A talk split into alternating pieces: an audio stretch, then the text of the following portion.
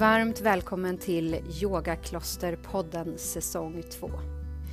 I säsong 2 fokuserar vi på kundaliniyogan, den yogaformen som har förändrat mitt liv flera gånger om.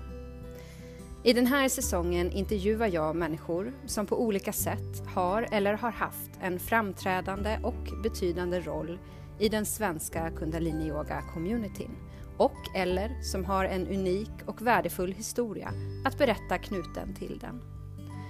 Jag ger utrymme till några specifika, av mig utvalda personer, alla med sin egen unika historia.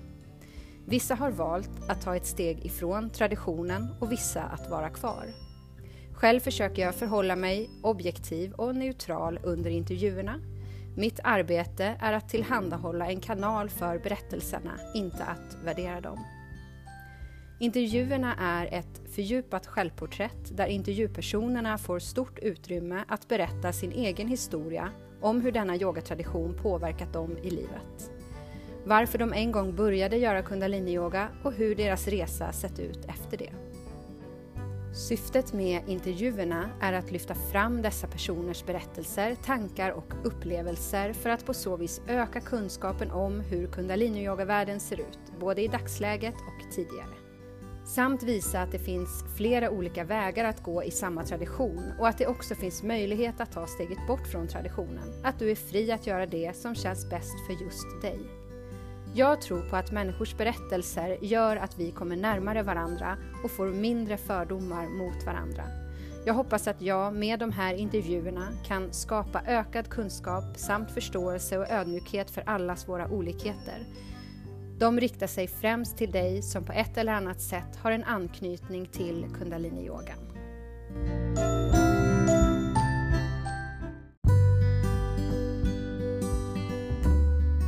Med mig som gäst idag har jag Sofia Göth. Eh, välkommen Sofia! Fint att, att ha dig med. Tack Frida, det är roligt och jag ser fram emot det här samtalet med dig. Ja, jag också verkligen. Att vi eh, börjar på en gång med den första frågan som jag brukar ställa och det är om du kan berätta om eh, hur kundaliniyogan från början kom in i ditt liv. Ja, det är spännande. Jag bodde då i Los Angeles jobbade som modell och eh, det, det lustiga är att jag vet inte vem det var som tipsade mig om att jag skulle testa den här kundaliniyogan eh, och ta mig ner till Robertson Boulevard till Yoga West. För han, kommer jag ihåg att det var, eh, tänkte att det skulle passa mig. Mm. Och det var på ett jobb, jag var på ett modelljobb i, i Santa Monica, men faktiskt så vet jag inte vem det var. Mm. Och så tog det mig eh, en tid. Eh, det tog väl några veckor eller så. Och sen så tog jag mig dit till mm. en av Guru Singhs tisdagsklasser. Eh, och eh, jag var med och jag hamnade i en värld som jag tänkte att nej, men, nej det här, det, hit kommer jag aldrig mer sätta min fot. Nej, vad var det som gjorde att du fick den känslan? Ja, det var så annorlunda allting och eh, jag hade aldrig mediterat i mitt liv. Jag hade aldrig gjort någon yoga. Jag, alltså, det var så långt ifrån vad jag någonsin hade varit med om faktiskt. Så att jag, mm. jag tror allt, alltihopa var ganska överväldigande. Mm. Eh, och jag minns att eh, klassen slutade med eh, att Eh, det var en gångavslappning och, och eh, det minns jag nästan ingenting av utan jag kommer bara ihåg att jag vaknade och tänkte vad var det där? eh, men jag tror faktiskt att allt var lite överväldigande. Guru Singhs skägg och turbanen och allt. Jag tänkte bara vad, mm. vad är det här? Ja. Mm. Men jag lämnade och så eh, det var något frö som väckte, väckte alltså som planterades där i mig. Mm. Och jag var i en, i en plats i mitt liv där jag sökte efter eh, svar. Jag var nyfiken på livet och, och, och så har jag alltid varit. Mm. Men det var någon sån där eh, längtan att expandera, längtan att veta mer, att förstå sammanhang, Eh, vad var det som tickade i mig? Vad, vad var det jag saknade? Vad var det jag Mm. längtade efter? Alla de där frågorna. Mm. Men, hur, eh, gammal, hur gammal var du här ungefär och när i ja, tiden men jag var tror det? jag var 24. Mm. Jag tror Och- jag var 24 och det här var tidigt 90-tal i Los Angeles. Mm. Mm. Eh, 92 var det. Ja. Eh, och sen, sen eh, som sagt tänkte jag inte mer på det där utan det var ju en lite knasig upplevelse men då hade jag ju gjort det. Men jag mådde inte något bra. Mm. Så att jag fortsatte eh, att söka och jag levde med en man som var eh, drogmissbrukare och alkoholist. Mm. Och det var jag inte heller medveten om då. Så det var ganska kaotiskt. Och det här kanske var liksom det som drev mig att förstå vad, vad greppa livet. Mm. Så i min förtvivlan några månader efter så eh, tog jag bilen och körde ner till San Diego, till La Jolla, där Deepak Chopra hade sitt lilla center. Mm. Det var inte jättestort då, det var ett fantastiskt vackert center, men eh, det hade jag sökt upp bara och, och tänkte att äh, men det är nog kanske för mig, jag åker dit. Mm. Och så låste jag in mig där i tre dagar. Och Mm. samma sak där, jag hade ju aldrig suttit och mediterat. Eh, det fick jag göra där. Mm. Jag fick fantastisk mat. Jag träffade Deepak Chopra, man får en, eh, som en läkar, ett läkarbesök med honom. Mm. Eh, för att förstå, förstå sina dosh, sin dosha och så vidare. Eh, det var spännande, det var också fruktansvärt utmanande. Mm. Jag trodde jag skulle liksom krypa ur skinnet Mm. eh, i det här lilla rummet som jag bodde i i två eller tre nätter. Mm. Och meditationerna som varade i 30 minuter, jag tror aldrig jag tittat så mycket på klockan.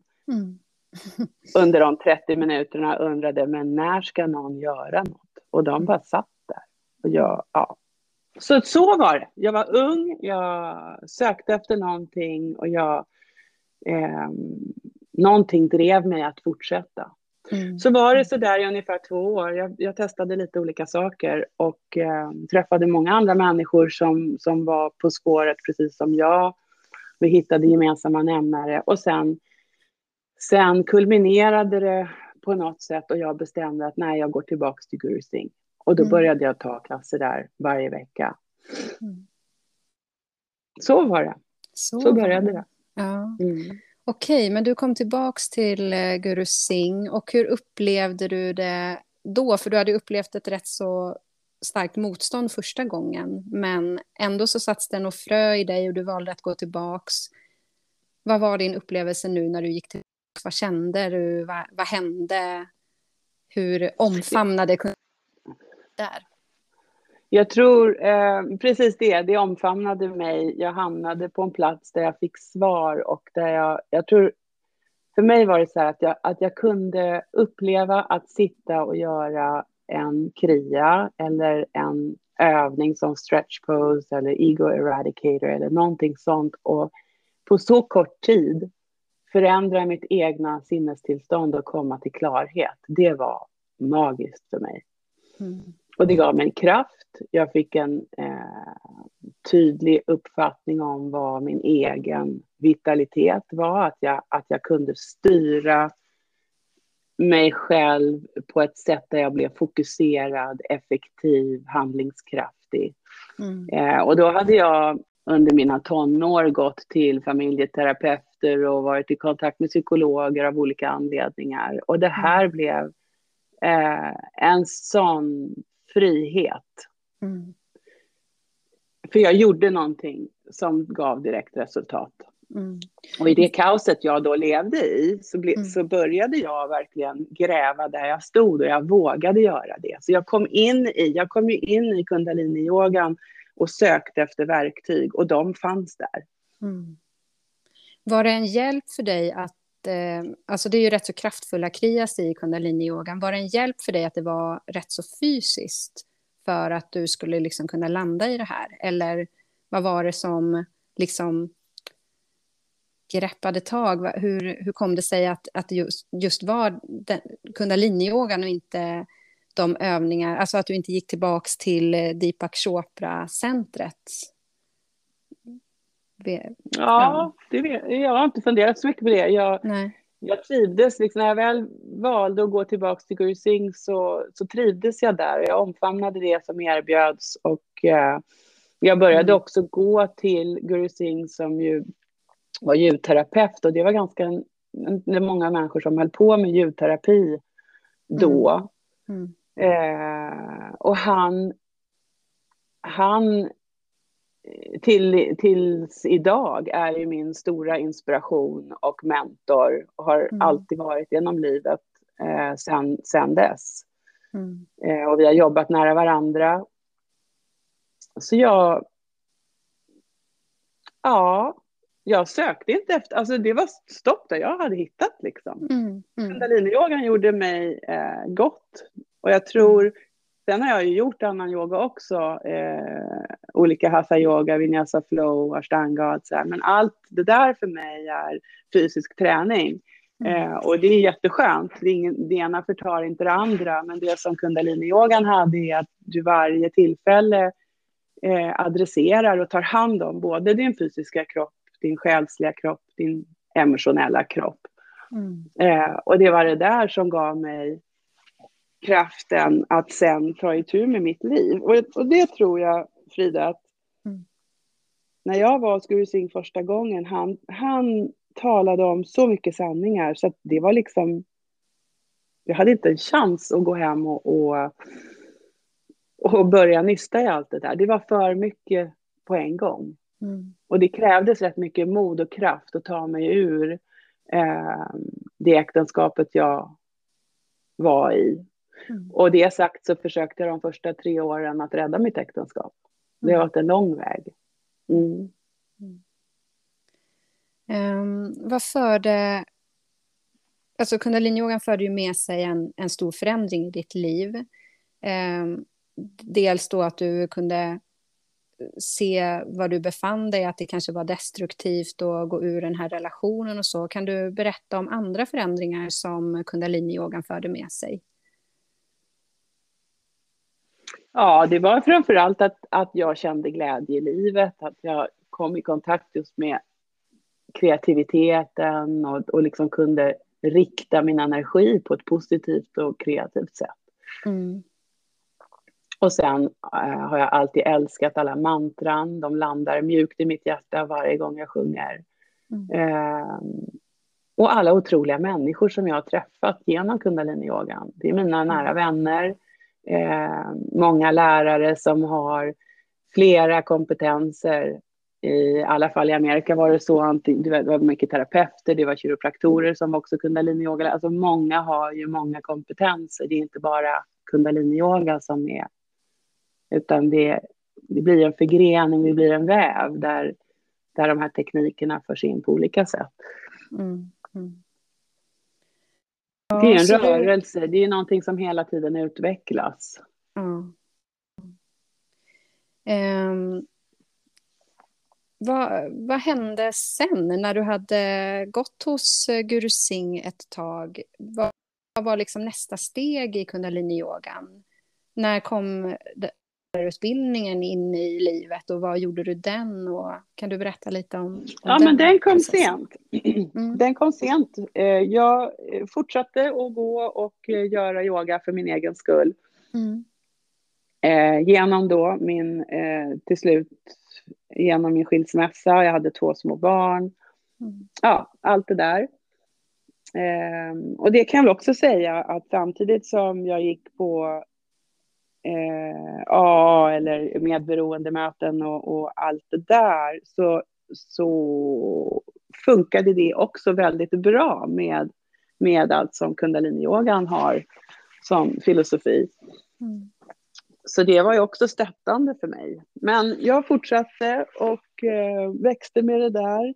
Och sen så flyttade jag till Sverige med mm. mina små barn. Och då tyckte Guru Singh att ja, men du, du, du ska ju lära ut yoga, Sofia. Och det hade jag inte i min plan. Det var mm. liksom inte det jag började göra. Så att, men nej, men det kan inte jag, tyckte jag. Mm. Jo, men det är klart att du ska. Så att jag kom till Sverige och började faktiskt... Eh, jag började undervisa yoga och jag hade ingen utbildning. Mm. Vilket år eh, var det när du kom tillbaks till Sverige? Eller när du flyttade till Sverige? Då var vi 2002. Ja. Så 2003 tror jag jag började undervisa och då brukade jag mejla med Guru Singh varje gång jag skulle ha klass och, och så att jag fick liksom, gör jag rätt? Eftersom mm. jag inte hade gått någon yogalärarutbildning. Mm. Och jag kunde ju inte heller gå med då med Svenska föreningen här eftersom jag inte hade någon utbildning. Mm. Så så började jag och sen eh, utbildade jag mig också till massageterapeut, vilket är det andra jag jobbar med. Och nu har jag hållit på med det här många år.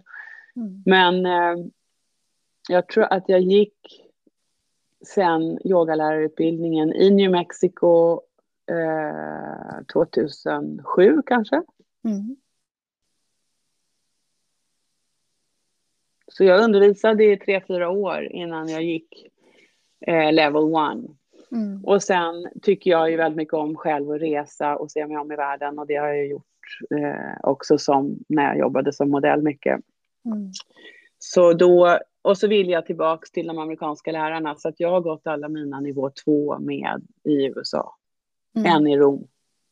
Okej. Okay. Mm. Um, hur har du upplevt uh, dina olika lärarutbildningar, alltså ettan och uh, dina level tvåor? Lärarna som du har träffat, liksom, har du, vad har du för känsla, upplevelse av utbildningarna? Ja, jag tycker de har varit superbra. Sen händer det ju mm. alltid saker oavsett eh, vad man kommer göra i livet så, så kommer man ju alltid stöta på människor man kanske inte eh, har någonting gemensamt med och andra som man absolut vill kroka arm med. Så är ju livet. Mm.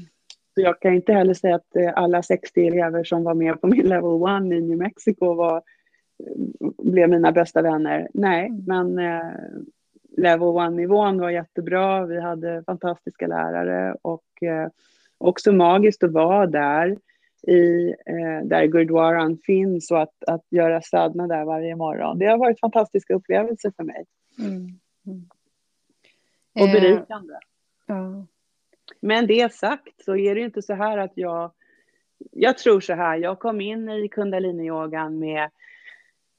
Eh, hur ska jag säga det då? Att jag är på något sätt ganska kritisk och ifrågasättande som person. Mm. Så jag, jag har svårt att svälja hela konceptet eller säga ja till allting. Jag, alltså allt som jag gör har jag eh, medvetet valt att göra. Mm. Och då finns det också vissa saker i kundaliniyogan som jag kände att det här är inte för mig, då gör jag inte det. Alltså, mm. För mig är det inte svart eller vitt, det måste landa väl i mig och det är också så jag lär ut. Ja. Kan du berätta om... Jag lär ju ut det som är sant för mig. Ja. Kan du berätta om någonting eh, som inte landade eller har landat i dig som du har valt att liksom inte ta med i din egen undervisning och så från kundaliniyogan? Ja... Eh, hmm. Jag tänker så här, i ljuset av allt som har uppdagats nu så, eh, så får jag en bild av att väldigt mycket i, alltså i Sverige tror jag, men jag vet inte, men jag kan tänka mig att många känner att det var eh, hemligheter, att eh, företagen som fanns inte var, alltså allt det här, hur hela organisationen var uppbyggd till exempel, mm. har varit för mig öppet hela tiden. Mm. Så att när du ställer den frågan då kommer vi onekligen in på allt som händer nu och hur, mm. hur syntes det när jag började göra kundalini-yoga på 90-talet. Mm. Alltså, Yogi Bhajan flyttade till New Mexico 94 eh, efter den stora jordbävningen i Los Angeles. Mm. Och han brukade komma tillbaks någon gång i månaden. Och ja, det var väldigt stort entourage runt honom. Det var viktigt när han kom. Alla skulle samlas på Yoga West. Och det till exempel tyckte jag var totalt ointressant. Mm. Men det fanns andra som tyckte det var jättehärligt. Mm. Så, hur, upp, och det hur upplevde aldrig, du... Det var ingen issue. Nej. Hur upplevde du Yogi Bhajan när du träffade honom? Jag upplevde honom som en, en eller så här, jag, Guru Singh var ju min lärare och många andra generationslärare med honom. Mm. Och jag tror att jag var nog mest nyfiken på att se vem Yogi Bhajan var för att förstå vad de hade lärt sig, det de undervisade. Mm. Eh, och sen var det inte så mycket mer med det. Mm. Han var ju karismatisk, Yogi Bhajan. Många, eh, men den generationen som är då äldre än vad jag är, som, som kom till honom på slutet på 60-talet när han kom till Los Angeles och började undervisa. Mm. De var ju, stod ju nära honom och det kändes ganska förståeligt mm. när jag som 24-åring eh, mötte den här gruppen av människor. Jag kunde ju förstå att de ville vara nära honom. Mm. Det var ju enorma förändringar i deras egna liv när de då började följa honom, eh, Yogi Bhajan och när de skapade hela det som är 3HO, det som sen blev KRI. Mm. Eh, det var deras gemensam, eller gemenskap och de har byggt det här tillsammans. Mm. Hur eh, brukade liksom eh, Guru Singh prata om Yogi Bhajan? Vad var hans Positiv. relation? Ja. Jag tror att de alla kände att de hade viktiga uppgifter i hela organisationen och eh, mm. Jag tror inte alla var medvetna om vad som faktiskt för sig gick in i den här innersta, innersta cirkeln som nu uppdagas. Mm. Eh, och de har alla också gjort på olika sätt nu när det har uppdagats. Mm. Många har bett om förlåtelse, eh, många har grävt där de står, många har öppnat famnen för att lyssna. Mm. Eh, och det är lika många människor som vi är, lika många berättelser tror jag att det finns faktiskt. Mm. Men vad hände? Mm, du sa lite grann att du hade, alltså du hade förståelse för att vissa saker hade hänt redan tidigare innan allt uppdagades 2020 eh, i och med Premkas bok och så här. men vad hände? Det måste ändå ha ja, varit många det... saker som du inte visste om. Men liksom, vad hände i dig när allt det här uppdagades? Ja, och då vill jag ändå säga, då menar jag inte att eh, vi visste om att det var sexuella trakasserier och våld och eh, övergrepp som pågick. Nej. Utan det jag refererar mer till det är liksom hur, hur skapar man en organisation så att den fungerar och vissa har kritiserat den här pyramidformen om hur, men för mig det, känns det ganska naturligt. Mm. Du, du väljer att bli sik, för det var ju faktiskt vad många gjorde på, i början på 70-talet. Mm. Eh, de levde tillsammans i den här gemenskapen. Det var ingen som gav dem några jobb när de plötsligt hade skägg och turban, så att de mm. öppnade sina egna eh, företag. Mm. Bageri, restauranger, eh, yogi tea, alla de här sakerna som sen kom och att det var pro-profit organizations som betalade en viss summa, den här klassiska 10 procenten, till organisationerna som var non-profit organizations. Mm. Eh, och det kan man ju ifrågasätta idag, men jag tror inte att det var konstigt på 70-talet. Mm. Mm. Eh, och sen växte alla de här företagen till multimiljonära, ja, stora företag. Mm. Och att det har förekommit bråk. Eh, det är också öppet, det går ju att läsa om överallt. Det är liksom inget som har, där locket har legat på. Och vi har pratat om det här innan, alltså det här att man, att man så blint går in i någonting och tror att bara för att vi håller på med andlighet och personlig utveckling och medvetenhet, att inte eh, girighet och destruktivitet eller ondska eller allt det här inte finns. Det tycker mm. jag är eh, förundrande. Vad ska jag säga? Det, det är mm. konstigt att man tror att det skulle vara någon ö för sig själv. Mm. Att det inte finns någon isolerad bubbla någonstans där det här inte förekommer, utan att det, det förekommer oavsett var du självklart. är någonstans. Mm. Självklart. Mm. För mig är det självklart. Mm. Och det är lite så här att vi längtar så efter att vara i en värld som är förutsägbar, eh, där vi vill ha enkla svar och slippa ta ansvar. Men någonstans måste man väl alltid ifrågasätta. Mm.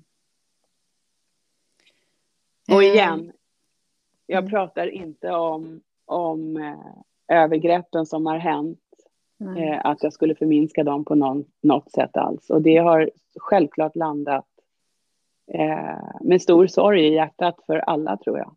Och mm. mig inkluderat. Självklart. Vad har det varit för process i och med att allt det här kom upp med alla övergrepp och alla våldshandlingar? Vad, vad hände i dig när de här berättelserna började dyka upp i din undervisning och hur påverkade det dig? Ja, I min undervisning har jag varit öppen med att det här har uppdagats, att boken mm. har kommit ut eh, mm. Och att Jag har eh, läst en del berättelser och en del människor är ju vänner som har varit med om det här som nu eh, berättar. Mm.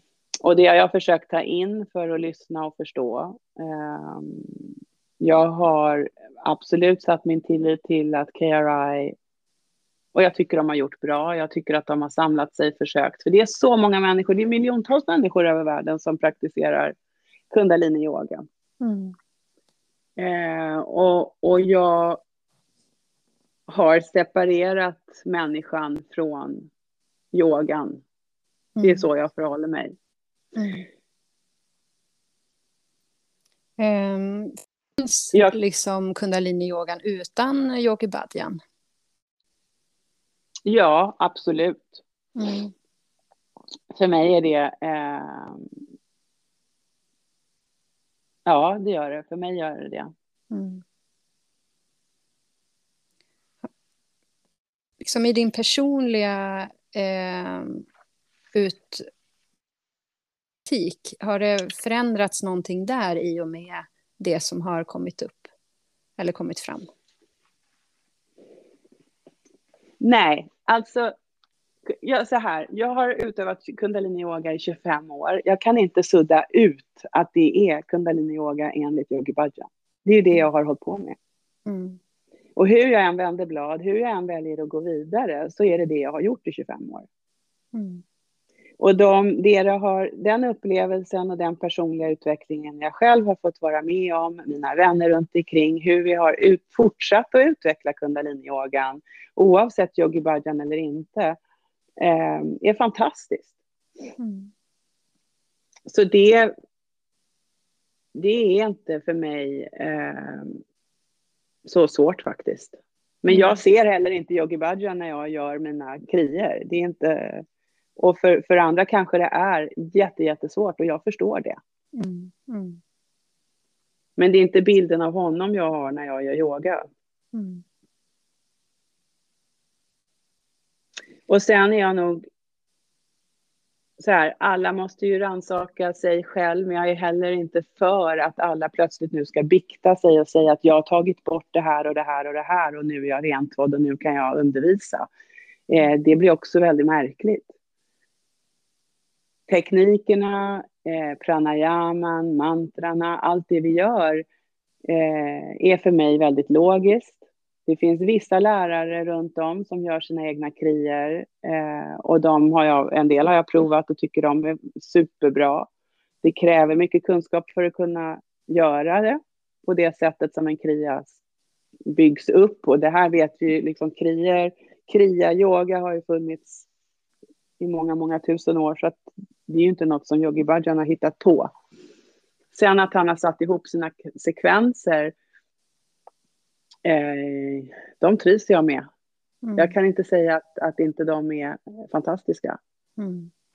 Det här med att man ifrågasätter eh, liksom kundalini-yogans historia, att eh, Yogi Badjan troligtvis eller möjligtvis har ljugit en del om var han har fått de olika kriasarna ifrån, att eh, att vissa lärare inte verkar ha funnits som han har presenterat har varit hans lärare och så här. Vad, hur förhåller du dig till, till, det, till den biten? Jag har inte grävt speciellt djupt i den. Eh, det igen, jag känner efter vad som, som funkar för mig. Alltså precis som vi idag utvecklar yogan hela tiden och sätter ihop olika system och presenterar en ny, e, e, ett nytt sätt. Robert Sharma till exempel. Alltså vi har så många exempel i världen där, där vi tar från österländsk filosofi, lite västerländsk KBT, da, da, da, sätter ihop ett paket, lanserar det, marknadsför det som den nya grejen. Ja, mm.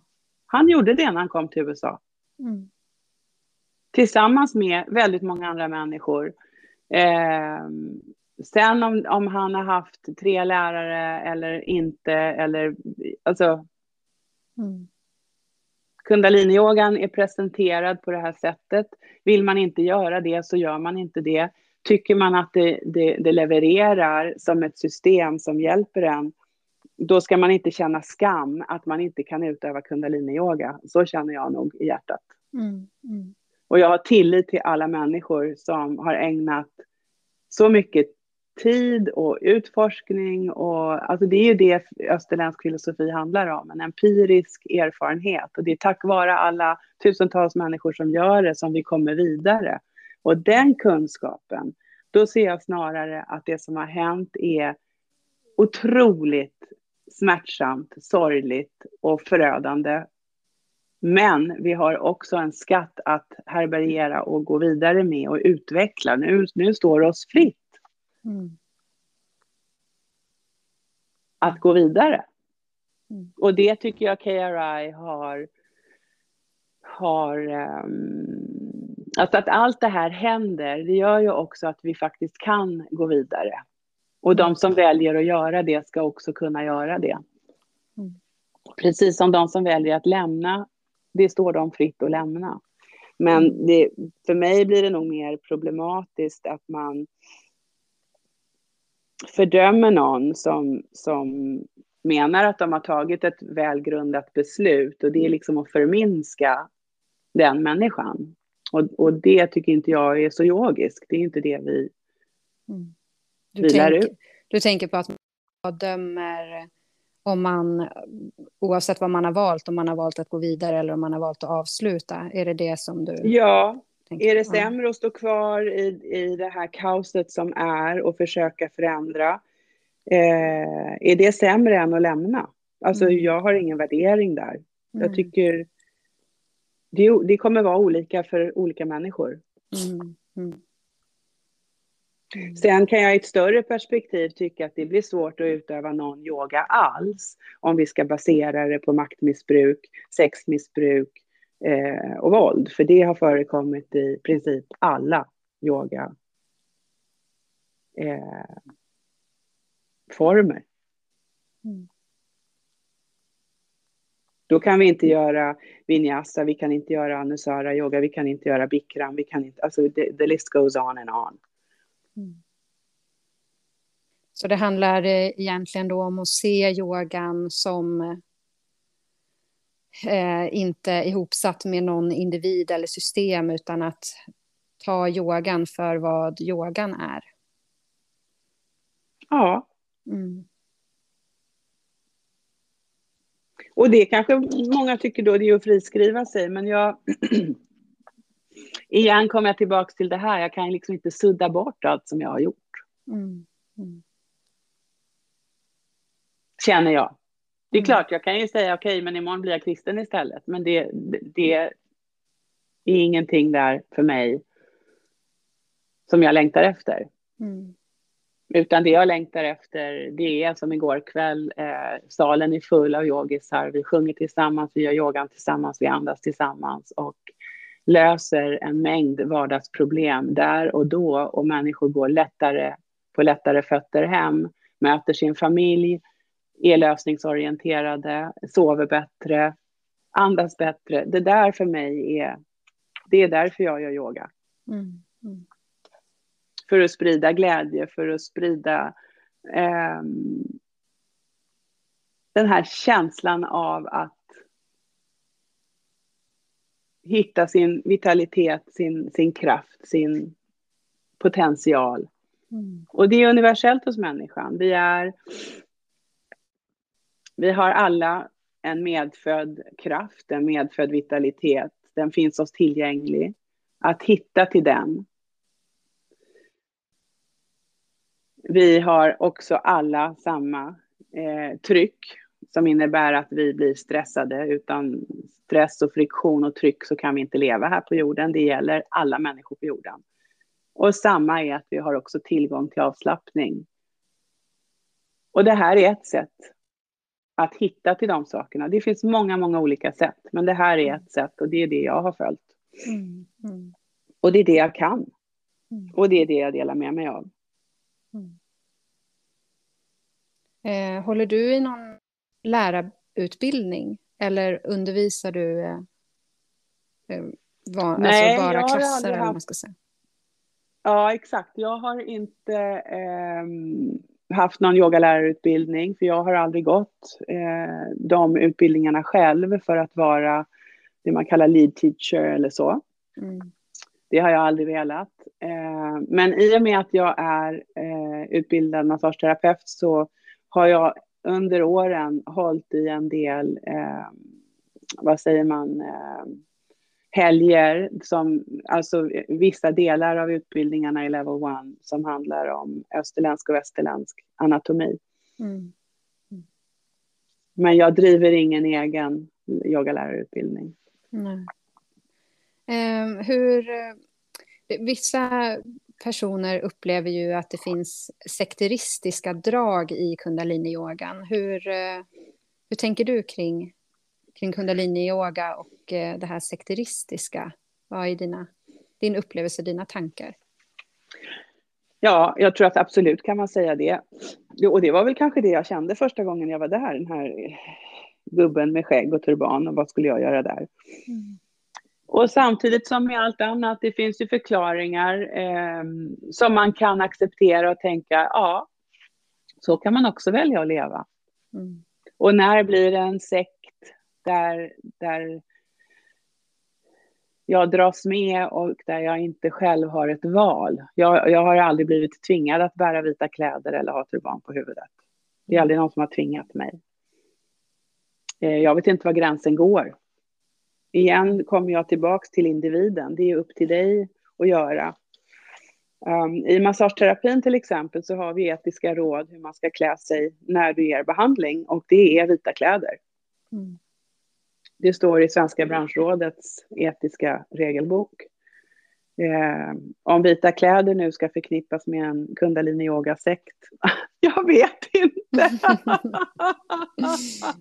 mm. Men eh, under dina år med kundaliniyogan, har du upplevt, eh, blivit utsatt för någon, någon form av övergrepp, fysiskt eller mentalt?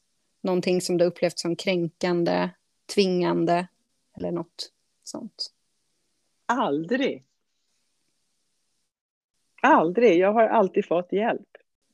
Och vi var ju, alltså vi var eh, många från, ja, jag vet inte, för mig förknippar jag liksom hela det här med mina vänner. Vi var sugna på att få verktyg att eh, komma till personlig utveckling. Och många har ju tagit den här stafettpinnen och skapat fantastiska plattformar för Eh, för det, både inom yoga, inom eh, eh, recovery från beroende eh, av de olika, alla olika slag. Det hela tiden har utvecklats och, och, och skapat fantastiska saker. Mm. Eh, och samma tycker jag gäller i, i, all musik som har kommit, alla mantran som har kommit och utvecklats, alla de banden som verkligen har, har blomstrat under de här senaste 30 åren. Mm. Vad tror du om... Ja, förlåt, vad sa du? Nej, jag bara tänker att det, det, är, det är ju berikande för, för jag kan inte se någonting ont i det. Mm. Mm. Vad tror du om eh, kundalini framtid? Vad, vad kommer att hända nu och hur kommer det att utvecklas framåt, tror du? Jag tror att eh, det blir svårt att göra vit tantra i framtiden. Det kanske är ett kapitel som är slut eftersom det bygger på Yogi Bhajans alla videos och, och, och det tror jag kommer inte fungera.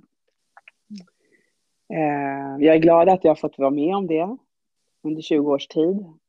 Mm. Jag skulle säga att för mig har yogafestivalerna och de tre dagarna med vit tantra eh, ja, efter att ha fött mina barn och även den kärleken jag har till min nuvarande man så, så skulle jag säga att vit tantra är nog de häftigaste stunderna som jag har haft i mitt liv. Eh, det tror jag inte kommer hända mer faktiskt. Mm. Av förståeliga skäl och, och, det tycker jag kanske också är rätt. Eh, jag tror att många med mig som brinner för kundaliniyogan kan med frihet gå framåt och utveckla den vidare. Jag tycker det är spännande. Vi kan mm. ta allt det här vidare. Och KRI, eh, som jag förstår det, och då måste jag ändå säga att jag är inte, jag driver inte en, en eh, utbildning och för de som gör det tror jag det är annorlunda. Och de, samtidigt vet jag att alla lärarna i världen är inbjudna att samarbeta och ta fram och förändra och, och göra bättre. Eh, och jag tror att de lyckas med det. Det finns så mycket kunskap och den ska vi bevara. Mm. Och erbjuda till dem som vill. Och sen har vi gången. Eh, det är också någonting som, som vi använder mycket i kundaliniyoga med ljudvibrationer och, och avslappning med gång. Och det är väldigt många lärare som håller på med det och då kan jag istället säga så här, ja, det är det, är det okej att spela gång, men det är inte okej att göra kundaliniyoga. Jag vet inte var, det kan man också fundera över. Mm. Ja, det är klart att gångtraditionen kommer väl från olika kulturer och traditioner och inte enbart från den kundalini-yogiska. Men eh, så där kanske det är lite, lite större skillnader. Ja, just kundalini-yogan kommer ju från en källa, eller vad man ska säga. Ja, fast gör den det då verkligen? Kria är ju någonting som har funnits länge, att man gör vissa saker i sekvens för att uppnå en, en själslig och andlig eh, något andligt resultat mer än en, en asana där det är fysiskt. Mm. Och det är inte något som Yogi Bhajan har hittat på, utan det är någonting som finns. Eh, det Guru Granth Sahib, eh, sikhernas heliga bok, har ju funnits i alla fall sedan 1500-talet. Eh, och de mantrarna vi använder kommer därifrån. Sen om man, man inte vill använda dem längre så är ju det fine. Jag älskar dem. Mm. Jag tror att det, det, det finns inte riktigt något rätt och fel. Mm. Ja, jag tänkte jag skulle fråga, eftersom vi ändå är inne på det här med sikhismen. Eh, sen ska vi avrunda, men har du någonsin funderat på det här med att konvertera till sikhismen? Det är ju många kundalini-yogalärare som har gjort det. Hur, hur liksom förhåller dig till sikhismen? Nej, jag skulle inte vilja bli sik. Nej. Lika lite som jag ville bli judinna när jag var gift med min judiska man. Mm. Alltså, nej. Det har aldrig, jag har aldrig varit eh, intresserad av det. Mm. Men de, när jag var i Indien och träffade sikherna så känner jag inte heller att det är något motstånd. Jag menar, Snatam Kaur blir eh, eh, välkomnad med öppen famn i, i Indien med all hennes fantastiska musik. Mm. Eh, även av sikherna. Så att jag ser ingen konflikt där eller att det skulle vara antingen eller. Mm. Mm. Eh, har du någonting som du vill lägga till, som du inte tycker att jag har frågat, som du vill att ska komma fram under det här samtalet? Någonting som du vill tillägga eller berätta eller så? Eh, nej, nej, Frida, jag tycker att vi jag har nog pratat om det som, det som känns bra. Mm. Ja, men vad fint. Men då, då avrundar Jag tänker vi, så här. Så av, ja. Ja, ja, nu när du alltså avslutningsvis så kan jag känna så här att för varje enskild individ hur viktigt det är att, att landa i sitt neutrala sinne och göra sina beslut därifrån. Det, det tror jag ju ändå är en vägledning framåt. Sen oavsett vad man väljer att fortsätta utöva eller inte. Um, men att, att komma till uppgörelse och kunna släppa fritt och inte göra eh, val i ett kaos och emotionellt drama. Därför då fortsätter du med en negativ laddning till det som du försöker släppa taget om. Så det tror jag är viktigt. Om man nu väljer att inte fortsätta, att man tycker att det här är inte för mig, att kunna lämna på ett neutralt sätt där man är... Eh, förstår du vad jag menar? Mm, absolut. Ja. Och jag tycker det är fint eh, också att, eh, att du säger det och att, att eh, det blir som... Eh, vi för vidare vi för vidare den. Det blir som ett avslut på samtalet som är en fin avrundning, tycker jag. Att, att dela med sig av eh, en klokskap på vägen, eller vad man ska säga. Mm. Mm. Mm. Och jag tar avstånd från det som inte är friskt. Det känner jag eh, i hjärtat att jag gör. Mm. Genom att agera medvetet, hoppas jag. Mm. mm. Ja, nej men fint Sofia. Jag tror vi, vi avrundar här så får du hänga kvar. Ja, tack. Tack så mycket för att du var med. Tack för att du lyssnade. Sprid gärna det här avsnittet vidare till de som du tror skulle ha glädje av det. Har du frågor eller av någon annan anledning vill kontakta mig så når du mig på info yogakloster.se